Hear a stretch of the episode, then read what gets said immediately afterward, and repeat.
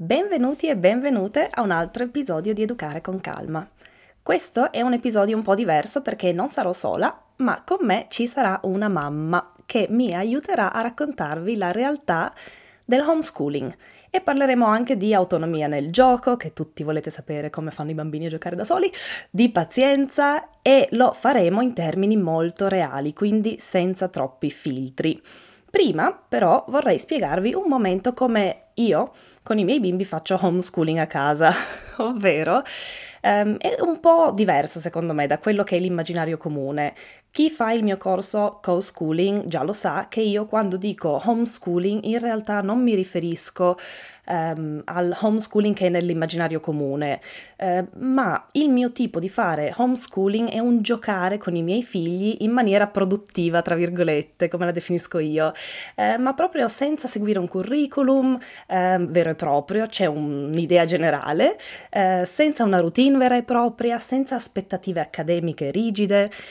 Diciamo che per me l'homeschooling è molto spontaneo segue il ritmo naturale, che io definisco ritmo biologico della famiglia. Quando parlo di ritmo biologico intendo proprio il ritmo naturale che vediamo nella famiglia, ovvero eh, io so per esempio che in casa mia lavoriamo meglio, eh, più concentrati al mattino e magari subito prima di cena e che invece dopo pranzo abbiamo bisogno di una camminata nella natura, per esempio. Ecco, queste osservazioni mi aiutano a capire qual è il ritmo biologico della mia famiglia e di questo parlo anche nel corso perché lo trovo importante.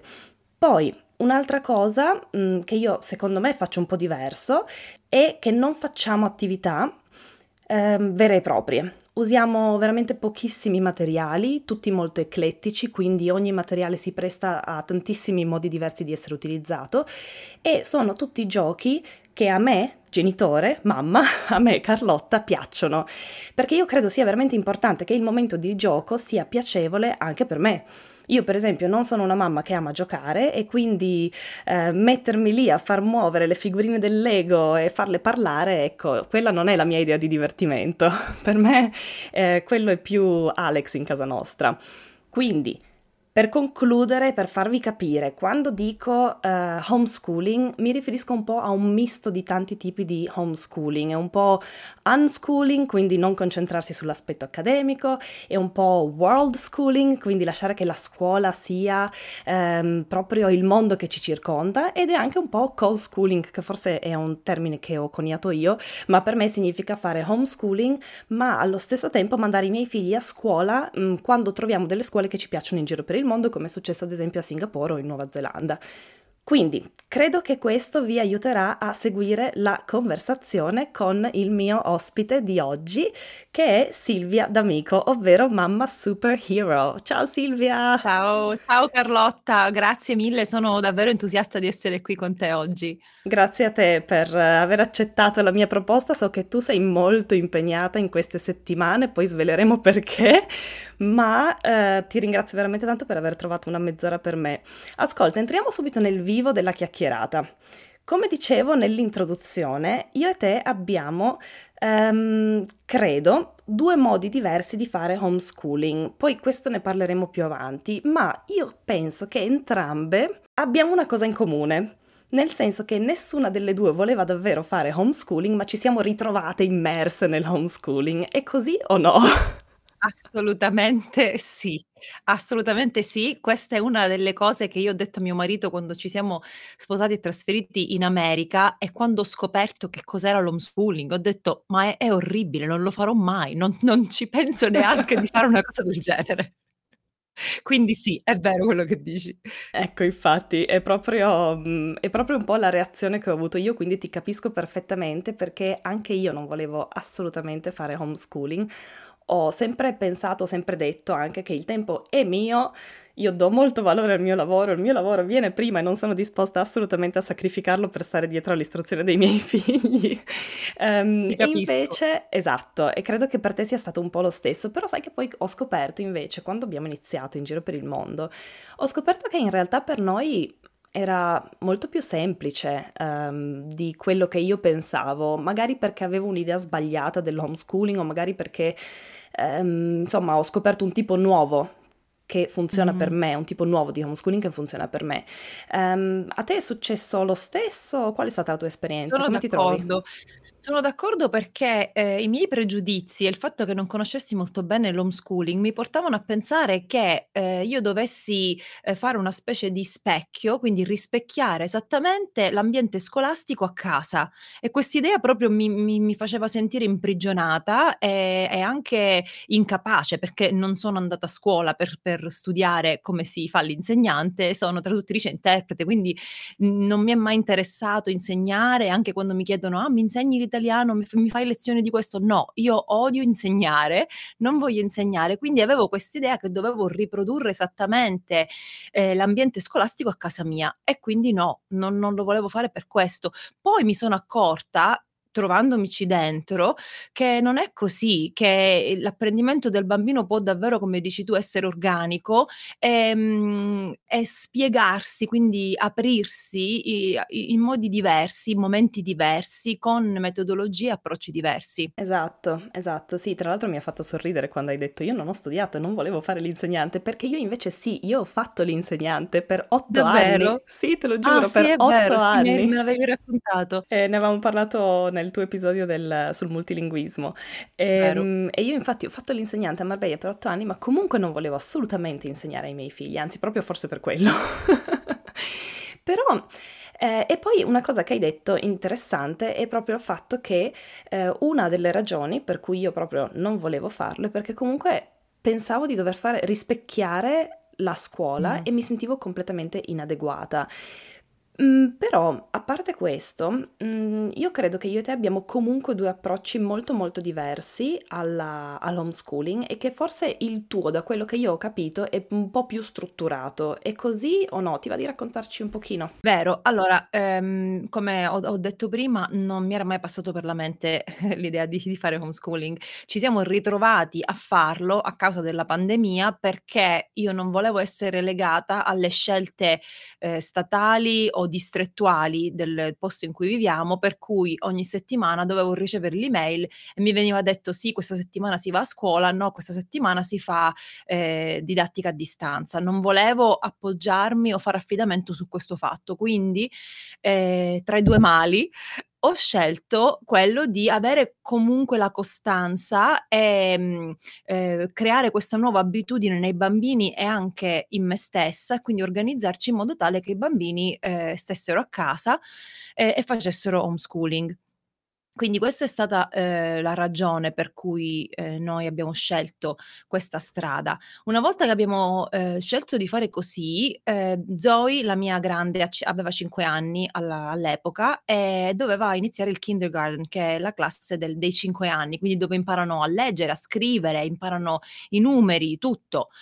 Quindi a quel punto io mi sono trovata un po', in tensione, un po' stressata e ho detto: "Okay, accetto e cedo sull'homeschooling, però voglio essere guidata, voglio avere un appoggio, un supporto." E qui negli Stati Uniti esistono un'infinità di curriculum diversi, quindi tu, ehm, puoi trovare tutti i tipi di curriculum che danno, ehm, focus o o si concentrano su particolari, ehm, materie o, ehm, inclinazioni del bambino, ehm, preferenze della famiglia, quindi in questo siamo molto avvantaggiati. Ho scelto il curriculum che, ehm, ritenevo più opportuno per le nostre esigenze, per le le dinamiche della nostra famiglia, per quello che, o insomma mi è stato anche consigliato da chi fa homeschooling da tanti anni, ehm, e quindi abbiamo questo programma da seguire, dove ci sono delle lezioni settimanali. Adesso non so quanto tu voglia che io vada nei dettagli. Sì, sì, raccontaci, raccontaci che ci intere a me interessa almeno. Comprato questo curriculum in particolare dotato del manuale per l'insegnante, il workbook, quindi l'eserciziario per il bambino, ehm, e poi in dotazione c'erano una serie di libri e materiali, tra cui anche giochi educativi, come per esempio i regoli. So che in Italia dicono che siano superati e si suggerisce qualcos'altro, in questo curriculum erano inclusi, oppure delle lettere, mhmm, tattili che quindi il bambino può ricalcare mentre impara a scrivere, e altre, altri giochi, altre attività di questo tipo. Quindi ehm, seguendo, credo che il curriculum sia 32 settimane, quindi delle 52 settimane eh, dell'anno, 32 sono trascorse con l'insegnamento e ogni settimana è uguale, nel senso che il lunedì eh, si presenta la lettera della settimana, quindi la lettera A, A per eh, Apple, mela. Questo ha creato una serie di problemi al fatto che io insegno in italiano ai miei figli, quindi la A di mela non andava molto bene. Comunque sorvoliamo. Ehm, e quindi il lunedì si presenta la nuova lettera e ci sono del, delle schede da fare. Um, il martedì ci si dedica alla scrittura, quindi al pregrafismo e a, altre, a, a, anche a, a, vari giochi e, e cose legate alla, alla scrittura. Il, il, il, mercoledì è il giorno della matematica e così via, adesso non ricordo esattamente. Eh, la cosa stupenda è che seguendo questo eh, curriculum Ehm, il giorno scolastico dura un'ora, un'ora e mezza. Quindi io inizio alle 9, faccio tutte le attività del libro, massimo alle 10 e mezza abbiamo finito. Il che mi porta a pensare, se mia figlia fosse stata al kindergarten, sarebbe stata dalle 8 di mattina alle 2 del pomeriggio. E cosa fanno questi bambini per 6 ore a scuola? Quante sono? 5 ore a scuola? Se lo stesso programma e lo stesso livello di sviluppo si può raggiungere a casa con un'ora, un'ora e mezza di studio e poi i bambini hanno tempo di giocare, andare a trovare i cugini, stare con i nonni, eh, andare al museo, andare alla, allo zoo, non so, mm, in fattoria. Certo fattoria, certo. tutti i posti dove, dove ci possiamo recare e, e come famiglia possiamo vivere queste esperienze. Quindi è stato un po' illuminante. Io dico a mia cognata, che si è trovata esattamente nella stessa situazione e anche lei con i suoi figli sta facendo homeschooling, che avrei voluto odiare l'homeschooling perché avrei voluto non trovarmi bene con questo metodo e poter dire no, tu devi andare a scuola, no, tu eh, tornerai a scuola. Adesso io non sto dicendo che non manderò mai i miei figli a scuola, ma, ma devo dire purtroppo che ci stiamo trovando abbastanza bene. E, ehm, e quindi così ogni giorno eh, ci sono anche attività sensoriali, tattiche, tattili, un sacco di idee da fare con la farina, con la sabbia, eh, con le lenticchie e, e il riso, eh, per cui eh, diventa veramente un eh, apprendimento giocando, no? Ehm, quindi io diciamo che lo seguo alla lettera, questo, questo, curriculum, questo programma, cerco di eh, spuntare tutte le, le caselle. caselle.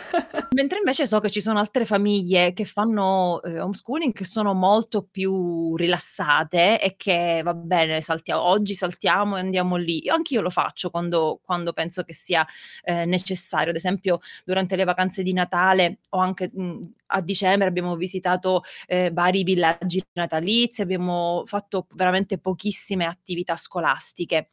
Però io nella mia mente organizzata, sistemata, ordinata come sono, mi piace spuntare le caselle e fare esattamente come, come mi viene detto, no? Ehm, e questo, questo, diciamo che finora ha funzionato. Ehm, spesso mi chiedono: ma eh, come fai a insegnare ai bambini? Perché la, la, la maestra, alla maestra l'ascoltano, alla mamma no. no? Alla ma- con la mamma si, si, è più ribelli, con la mamma si, si ha più familiarità a dire no. Però dipende tutto come tu presenti l'attività, no? Se tu dici adesso andiamo a scuola e devi fare questo in questo momento, senza tener conto del fatto che tuo figlio in quel momento sta avendo una crisi di pianto, no, cioè bisogna anche essere flessibili, bisogna anche riconoscere lo stato emotivo e fisico del bambino e un po' eh, prenderla... Mh, a scherzare non nel senso che non diamo peso alla, all'insegnamento e all'apprendimento, ma eh, coinvolgerli in maniera fantasiosa, in maniera spiritosa, perché poi alla fine i bambini sono curiosi, loro vogliono imparare, vogliono apprendere, vogliono eh, scoprire cose nuove. Quindi ogni settimana la lettera della settimana di solito corrisponde o a un animale, quindi ad esempio abbiamo avuto eh, la, la C di cow, la C di mucca. per ora siamo alla E di elefante, bellissimo. Fantastico perché, perché funziona in tutte le lingue. Esatto. Eh, oppure ci sono ad esempio parti dell'albero, no? la, la foglia, ehm, oppure so, non mi viene in mente eh, la V di verdure, questa è un'altra bellissima lettera bilingue. Eh, una, una, cosa che voglio eh, precisare, perché sicuramente alcune delle persone che mi seguono, che ascolteranno l'intervista lo sanno, io ho una tata, perché lavorando da casa, avendo deciso di fare homeschooling, avevo comunque bisogno di qualcuno che tenesse i bambini. Eh, per far sì che i bambini, che Zoe in particolare, non restasse indietro con l'inglese, dato che io ho deciso di insegnare in italiano, ci alterniamo una settimana io, una settimana la tata. Quindi lei fa la settimana seguendo il libro, seguendo il curriculum in inglese, tutto in inglese. Io faccio la mia settimana in italiano, quindi le, eh, leggendo i libri in italiano, ehm, facendo ad esempio dei, dei lavoretti o dei giochi in italiano, per cui i bambini hanno tutte e due le lingue da Ma questo punto di vista. Bellissimo sì. questo, cioè tu sei super organizzata veramente.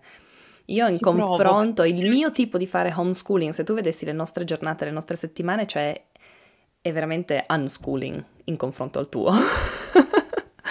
Però sta dando esperienze diverse ai tuoi figli, cioè non so se, ehm, se potessi essere più strutturata girando il mondo, perché eh, insomma le dinamiche o, o le, le, le vostre giornate saranno sempre diverse sicuramente, no?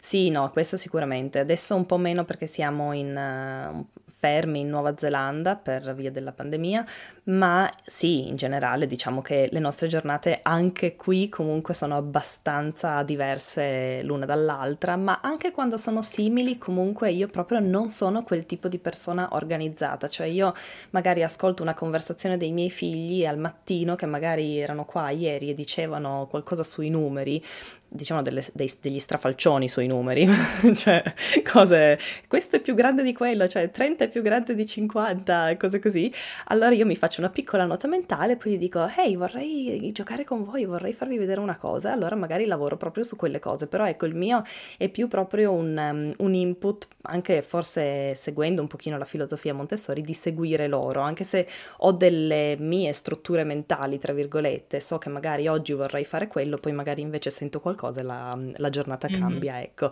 Però sì, effettivamente riconosco che avere un programma e seguirlo alla lettera probabilmente anche per me, per come sono fatta io, sarebbe un aiuto, perché comunque eh, a me piace marcare caselle e quindi probabilmente sarebbe un aiuto, però eh, non, non, mi ritro- non, mi ci ritrovo, ecco, non, non, sono mai riuscita a mantenere quel tipo di routine, nonostante ci avessi provato all'inizio a farmi uno schema per la settimana, ma ecco, non è mai successo, quindi alla fine ho proprio dovuto cedere al fatto che io sono un tipo di persona diversa. Mm-hmm. Eh, eh, però l'homeschooling è bello anche per questo, perché ognuno è esatto. diverso. Ad esempio, una mia amica qui negli Stati Uniti che fa homeschooling da forse 3 o 4 anni, i suoi figli sono più, pic- più grandi, hanno forse 10 e 8 anni. Lei, eh, invece di acquistare un curriculum già pronto, bello e pronto, come dicevo, ce ne sono infiniti qui negli Stati Uniti, lei crea il suo curriculum per i suoi figli personalizzato e quindi c'è un grande lavoro dietro. Sì, lei può seguire l'interesse dei bambini, ma deve pianificare le lezioni di sana pianta, eh, perché lei è così, cioè le piace essere ehm, responsabile della ricerca, della parte de- della ricerca, di, di, collegare le varie materie. Eh, Ehm, in maniera organica. Io non lo potrei fare mai, mhmm, uscirei pazza. Quindi è bello l'homeschooling perché ehm, ho visto eh, e ho conosciuto anche persone che adesso sono grandi, che sono state eh, istruite in maniera completamente diversa, chi è andato a scuola, chi ha fatto homeschooling, chi ha fatto unschooling, e però insomma sono, sono cresciute bene, nel senso che sono persone capaci, sono persone intelligenti, e questo per dire che o- ognuno è diverso, ognuno eh, impara in modo diverso e anche noi genitori dovremmo es- essere un po' più ehm, flessibili. da questo punto di vista abbastanza, sì. Quindi mhmm, dico, penso che i tuoi figli cresceranno alla grande. Guarda, sì, no, credo anch'io. Forse all'inizio c'erano, mhmm, c'erano più dubbi, tra virgolette, o magari più sensi di colpa, starò facendo a sufficienza, non starò facendo a sufficienza. Mm.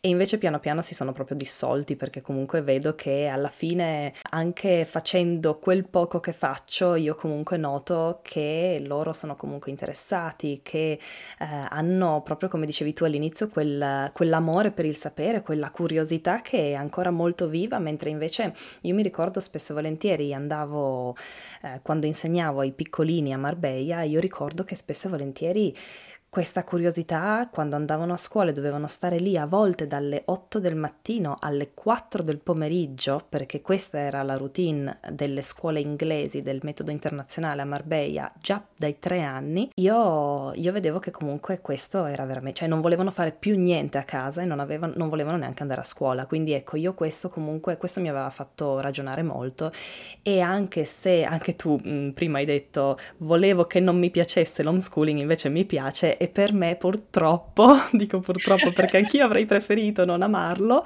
e invece credo che mm, sì, credo che potrebbe essere veramente una soluzione anche per, per il futuro. Eh, e poi prima ehm, pensavo a una cosa, ovviamente io e te possiamo permetterci, tra virgolette, di fare homeschooling perché li, lavoriamo da casa. Ma mi chiedevo, se tu fossi stata in Italia invece che in America, Secondo te, pensando, conoscendo la situazione italiana, come l'avresti affrontata? Ti saresti buttata lo stesso nel homeschooling anche senza tutti questi aiuti che ci sono? Che ne pensi? Lo so che è difficilissimo rispondere a questa domanda, però... In primo luogo voglio rispondere a chi dice che in Italia è vietato fare homeschooling. Non è vero. Assolutamente non è vero. In Italia si può fare homeschooling. Conosco delle mamme, le ho conosciute su Instagram, che lo fanno da anni eh, e, e, si può fare. Eh, si deve soltanto presentare la documentazione giusta per dire i miei figli verranno istruiti a casa, per dire. Esatto. Eh, non esistono curriculum che io sappia da acquistare, quindi ehm, sarebbe difficile, mh, mm, sarebbe stato difficile anche per me sapere che cosa si impara a, in prima elementare elementare, cosa si impara in seconda elementare, come, come, lo, come, lo, come si scopre, non ne ho idea. Ehm, quindi eh, non, so, non, so, se so rispondere alla tua domanda, eh, probabilmente mi sarebbe piaciuto ehm, farlo perché eh, stesso, proprio per lo stesso motivo per cui lo faccio qui, e cioè che avrei dato eh, regolarità, eh, avrei creato un'abitudine nei miei figli piuttosto che eh, andare a scuola quando le scuole sono aperte o restare a casa o stare veramente io un po' di avversione per i dispositivi elettronici, quindi mm. farli stare davanti al computer per 5 ore, eh, secondo me non è, non è, adatto alla loro età, eh, ma anche alle, a essere costretti a, a, prestare attenzione a uno schermo, cioè non, non lo so, mh, mm, non, non, ho esperienza in questo ambito, ma eh, così a pelle. Eh, non mi piace l'idea, quindi mh, mm, vorrei, mi piacerebbe pensare che, che sì, ci avrei provato, avrei in qualche modo cercato di assecondare l'istruzione in maniera un po' diversa. Sì, anche secondo me l'avresti fatto comunque. Ascolta, una cosa mh, mm, che credo spaventi un pochino i genitori quando si parla di homeschooling è proprio quello di cui parlavamo all'inizio. Io sono un genitore, mi, i, miei, i, miei, figli non mi ascoltano come ascoltano l'insegnante. Io personalmente credo che questo sia un po' un mito e credo che dipenda moltissimo, da, come dicevi tu, dal tipo di relazione che c'è in casa, ma anche dal tipo di approccio che si ha se io vedo ad esempio, cioè se io cerco di fare un'attività di matematica in un momento in cui mio figlio è concentratissimo a fare una costruzione dei Lego, sto sbagliando io, no, è normale che lui non voglia. Quindi io mi chiedo, tu ce l'hai già raccontato un pochino, ma non so se ti va di um, cercare di farci capire un po' come tu gestisci sia la tua pazienza sia eh, la loro autonomia, proprio in termini reali, quanto lavori con loro e quanto invece fanno da soli. Sì, allora, eh, vorrei fare una premessa. Vorrei dire che io non sono mai stata una, pers- una persona paziente, non sono mai stata una persona eh, lenta all'agire, sono sempre stata molto impulsiva e quando sono diventata mamma questa impulsività e questa impazienza eh, mi hanno messo i bastoni fra le ruote perché non puoi essere mamma con queste caratteristiche. Ero così disperata dal, rela- e frustrata da questo tipo di relazione e da quello che sentivo dentro che mi sono andata a, a studiare, a scoprire scoprire questo famoso e benedetto respectful parenting, che è una filosofia educativa fondata da Magda Gerber. Molte delle, eh, delle nozioni e dei principi sono simili a, alla filosofia Montessori o ad altri approcci molto più dolci, ma io sono partita come mamma con l'idea i miei figli saranno dei soldati, dovranno fare quello che dico io, quando lo dico io, e senza se e senza ma. Quindi questa è la premessa. Cioè io ero destinata al fallimento perché non, non puoi eh, sviluppare una relazione con i tuoi figli in, questo modo, è basata tu ridi Carlotta, Io qua rido. do- cioè, eh, sai i miei pianti.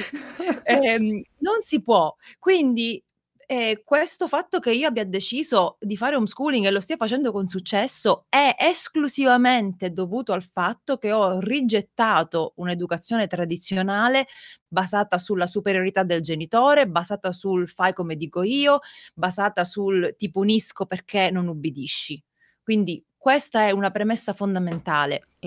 Una volta che io ho iniziato a lavorare su me stessa e a capire come poter crescere i bambini senza eh, questi mh, obblighi, senza queste costrizioni, mi è venuto un po' più facile, anche se a volte ancora oggi faccio fatica, relazionarmi con loro e guidarli eh, all'apprendimento.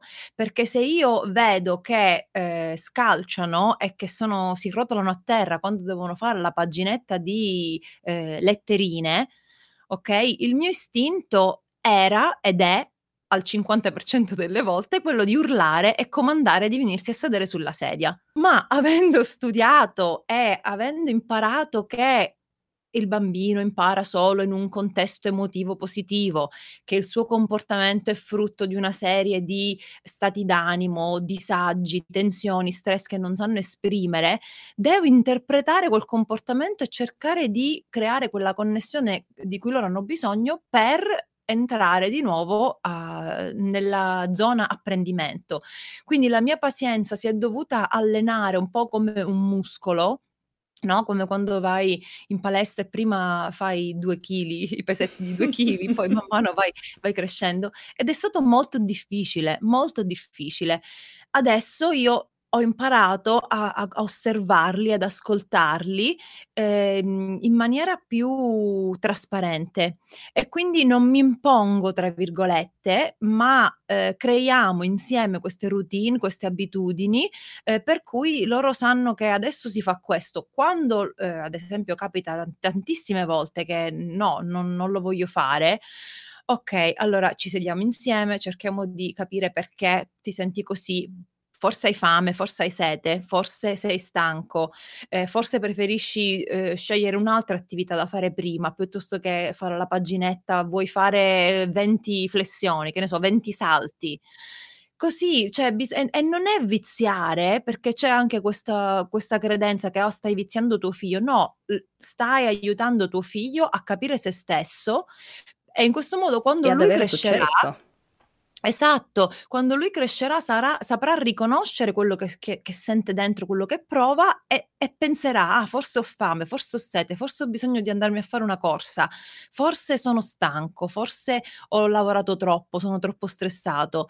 Quindi non so se questo risponde alla tua domanda, però io è questo quello che sto cercando di fare, perché imporre ehm, un'altra cosa bellissima che ho, ho, diciamo scoperto e adattato da, da, una mamma di Instagram è che quando loro facevano la, eh, la paginetta di letterine, no? la lettera E, ad esempio mio figlio eh, Luca che ha 4 anni e sta facendo lo stesso curriculum di Zoe che ne ha 5 perché non volevo fare due curriculum separati perché fanno tutti insieme perché ha già abbastanza non so è, è abbastanza avanti lui è un perfezionista lui se la E non gli viene precisa come se fosse stampata, inizia a piangere, urlare, si butta a terra e non vuole fare più niente. Mentre invece l'altra, Zoe, è, mm, lei è un'artista, quindi per lei la precisione è, è, è soggettiva. Lei fa le lettere così come, come le vengono. Quindi per incoraggiare queste benedette paginette di scrittura che sono importanti se vuoi imparare a scrivere, mi sono ingegnata che ogni riga che loro finivano gli disegnavo una faccina, no? Una faccina che ride, una faccina sorpresa, una faccina con gli occhi a stella, eh, dei cuori, così che loro avessero anche l'entusiasmo di finire quella riga, no? Ehm, queste, queste piccolezze, quindi seguire il bambino che comunque è entusiasta, il bambino vuole fare bene, il bambino vuole stare bene, queste piccolezze che magari sono difficili da, da pensare e da mm, applicare al momento possono fare la differenza, perché se io sto lì a gridare col cucchiaio di legno, scrivi tutte le letterine correttamente, non avrò lo stesso risultato se io sono lì con i pennarelli colorati che disegno delle faccine. Esatto, quindi tu alla fine stai comunque lì vicino a loro mentre loro fanno la maggior parte delle attività.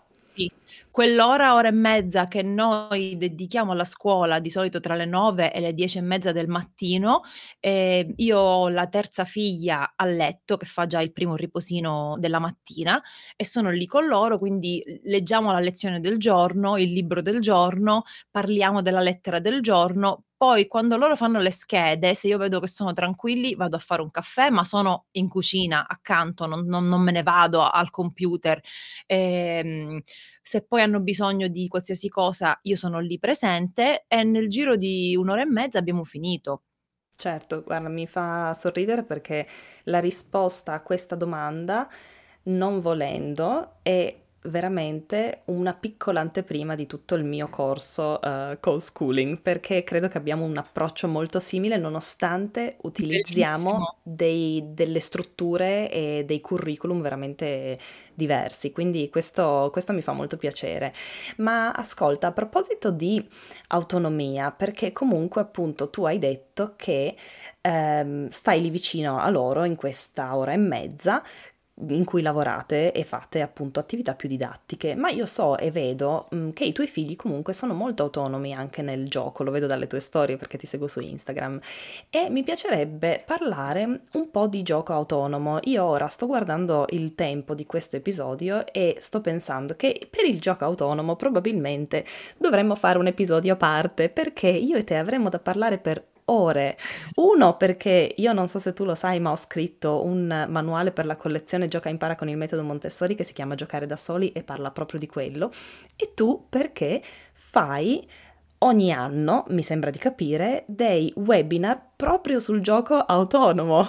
Quindi sì, io sì, e te di questo potremmo fare un episodio extra, chissà che non esca, ma mi piacerebbe, visto che non abbiamo tantissimo tempo, mi piacerebbe che magari ci dessi in questo episodio i tuoi consigli top, cioè magari tre, tre consigli top per favorire il gioco autonomo in casa. Ok, eh, tre consigli top. Io di solito nel webinar di cui parli ehm, racconto di come strutturare il gioco autonomo con due prerequisiti e sei elementi essenziali. Ma se dobbiamo riassumere, io direi che una delle cose principali è fare guidare il bambino, cioè il gioco deve essere diretto dal bambino. Il bambino è il protagonista, ma è anche il, il come si dice, il, il regista, è il produttore, è lui. E il gioco è per il bambino, non è che deve essere per l'adulto. Quindi facciamo guidare il bambino. E se noi lo, imi- lo imitiamo, quindi uno, il bambino deve, deve, essere lui a guidare, due, il genitore deve imitare il bambino, in questo modo lui si sente validato in un certo, in un certo senso e si sente più sicuro di quello che sta facendo. E numero tre, non critichiamo. Non lo critichiamo perché se noi andiamo a criticare il suo gioco, lui pensa, ah, non so giocare da solo. E allora ho sempre bisogno di qualcuno accanto a me, ho sempre bisogno di qualcuno che mi mostri come fare. Ehm, e lì si, si, come si dice, defeat the purpose, si, la finalità del Tu sei l'interprete, viene... non chiedere a me queste cose perché io ti capisco ma non ti interpreto, non, non ti traduco. Quindi eh, l'obiettivo non viene raggiunto perché se il bambino si convince di aver bisogno dell'adulto accanto è finita, non è più gioco autonomo, è il gioco insieme che è anche importante, ma non è quello eh, che vogliamo raggiungere in quel particolare momento. Esatto, sì, il non criticare magari proprio anche il fatto di non interrompere. Se vediamo un minuto di concentrazione, magari appunto anche se mette un pezzo di un puzzle nel posto sbagliato, mm-hmm. non andiamo lì e lo cambiamo Ma chi subito. Frega? Esatto, chi se ne frega, prima o poi magari lo capirà. E questa tra l'altro è una delle cose che io nel lontano 2016, quando ho cominciato a, fare, a scrivere i miei primi corsi, ehm, è una delle prime cose che ho notato che io interrompevo seguivo Oliver in continuazione, ma in continuazione, cioè non c'era un secondo della sua giornata in cui io non stessi facendo la radiocronaca esatto. di quello che lui stesso stava facendo e quindi ho dovuto veramente cambiare sì. questo comportamento e credo che sia stato proprio uno delle, ehm, dei fattori che ha favorito anche il successo della, loro con- della concentrazione dei miei figli, il fatto che non li interrompo e non li critico. Io nel mio webinar faccio questo esempio. Immagina che tu stai preparando un minestrone, no? E sei lì a tagliare verdure. E io vengo dietro la tua la tua spalla e dico: "Ah no, ma la patata così la tagli, ma no, aspetta, no la cipolla è troppo grande, ma perché ci metti i broccoli nel minestrone?" Se io comincio a fare così, tu che fai? Ti giri e dici: "Ma allora fatelo tu 'sto minestrone, io non lo voglio fare." Hai descritto giusto? mio marito è in cucina quando io cucino. perché io oh, sono no. negata a cucinare e lo odio. Meno male allora che cucina lui, no? Quindi, quindi, il risultato qual è? Che tu dici allora cucina tu, io non esatto, cucino. Esatto, proprio così. E quindi con i bambini è uguale, se noi stiamo lì a criticare, ad aggiustare, a, a commentare tutto il tempo, il bambino dice basta, allora non lo faccio. Allora vengo e mi aggrappo alla tua gamba e piagnucolo tutto il tempo perché non ho niente da fare.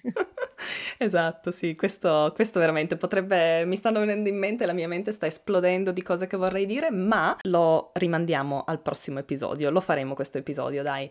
Però senti, ascolta, per concludere, io so che tu a brevissimo lancerai un tuo corso online sulla genitorialità e mi piacerebbe che ce ne parlassi. Sì, io eh, lo sto facendo, è vero così. Eh, il corso apre le iscrizioni lunedì, lunedì 8 febbraio, per una settimana sarà possibile acquistarlo. E, e il motivo per cui ho deciso di fare questo corso è questo, che io ero una mamma, come ho descritto durante questa intervista, no? Ero eh, rigida, ero, mi sentivo imprigionata, non vedevo l'ora che i bambini andassero a scuola, cioè mi sentivo insoddisfatta, infelice, mi svegliavo la mattina e dicevo devo stare tutto il giorno con i bambini, aiuto, aiuto. E oggi sono non dico all'opposto, ma quasi, no, mi sveglio e sono tranquilla del fatto che la mia giornata sarà, ehm, per lo più trascorsa con i bambini.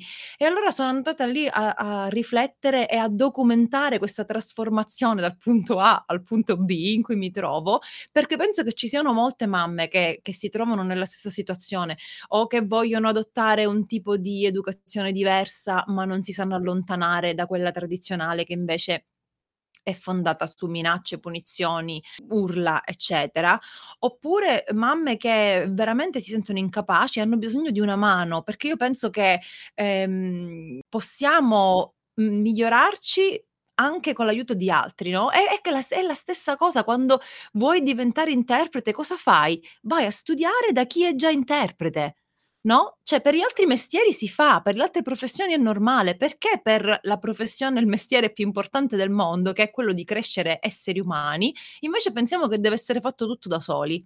Quindi io nel mio piccolo ho voluto documentare questo percorso, sono 12 lezioni, io ho chiamato i 12 superpoteri delle mamme, giusto perché ehm, il, po- il mio podcast è Mamma Superhero, il mio profilo è Mamma Superhero, quindi questa idea che ogni mamma è un supereroe deve soltanto imparare a conoscere conoscere quei superpoteri che ha già. Certo, no, è bellissimo. E poi guarda, io adesso ascoltandoti ovviamente stavo pensando certamente i nostri due corsi, il tuo I 12 superpoteri delle mamme e il mio Educare a lungo termine, effettivamente probabilmente sono molto simili e quindi magari a casa stanno pensando ma perché le fa pubblicità o, o perché parla del suo corso se è competizione.